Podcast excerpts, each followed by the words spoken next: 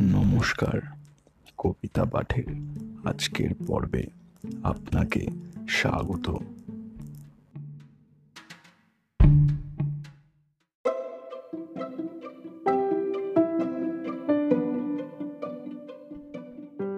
আজকে আমার নিবেদন কবি সুকুমার রায়ের কবিতা, দিনের হিসাব।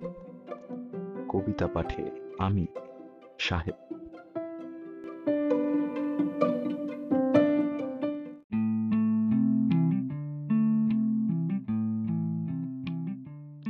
ভোর না হতে পাখিরা জোটে, গানের চোটে ঘুমটি ছোটে।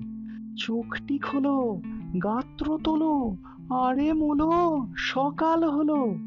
হায় কি দশা, পড়তে বসা, অঙ্ক কষা, কলম ঘষা।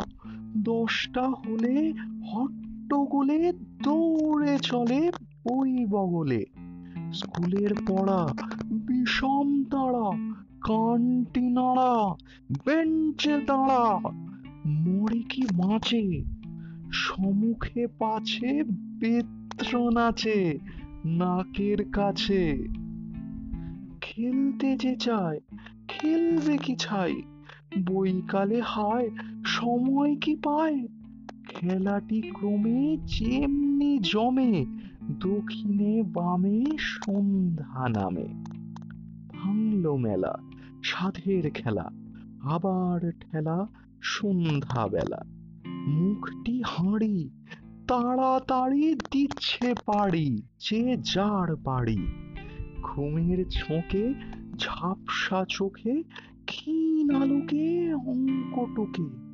ছুটি পাওয়ার সুযোগ আবার, আয় রবিবার হপ্তা কাবার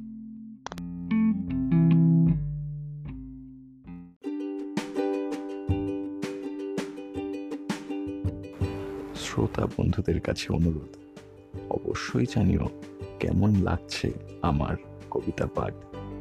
আর শেয়ার করতে কিন্তু ভুলো না, তোমার শেয়ার আমায় পৌঁছে দিতে পারে বহু মানুষের কাছে। এছাড়াও, আমার আপকামিং এপিসোডসের আপডেটস পেতে সাবস্ক্রাইব করো আমার চ্যানেল ধন্যবাদ।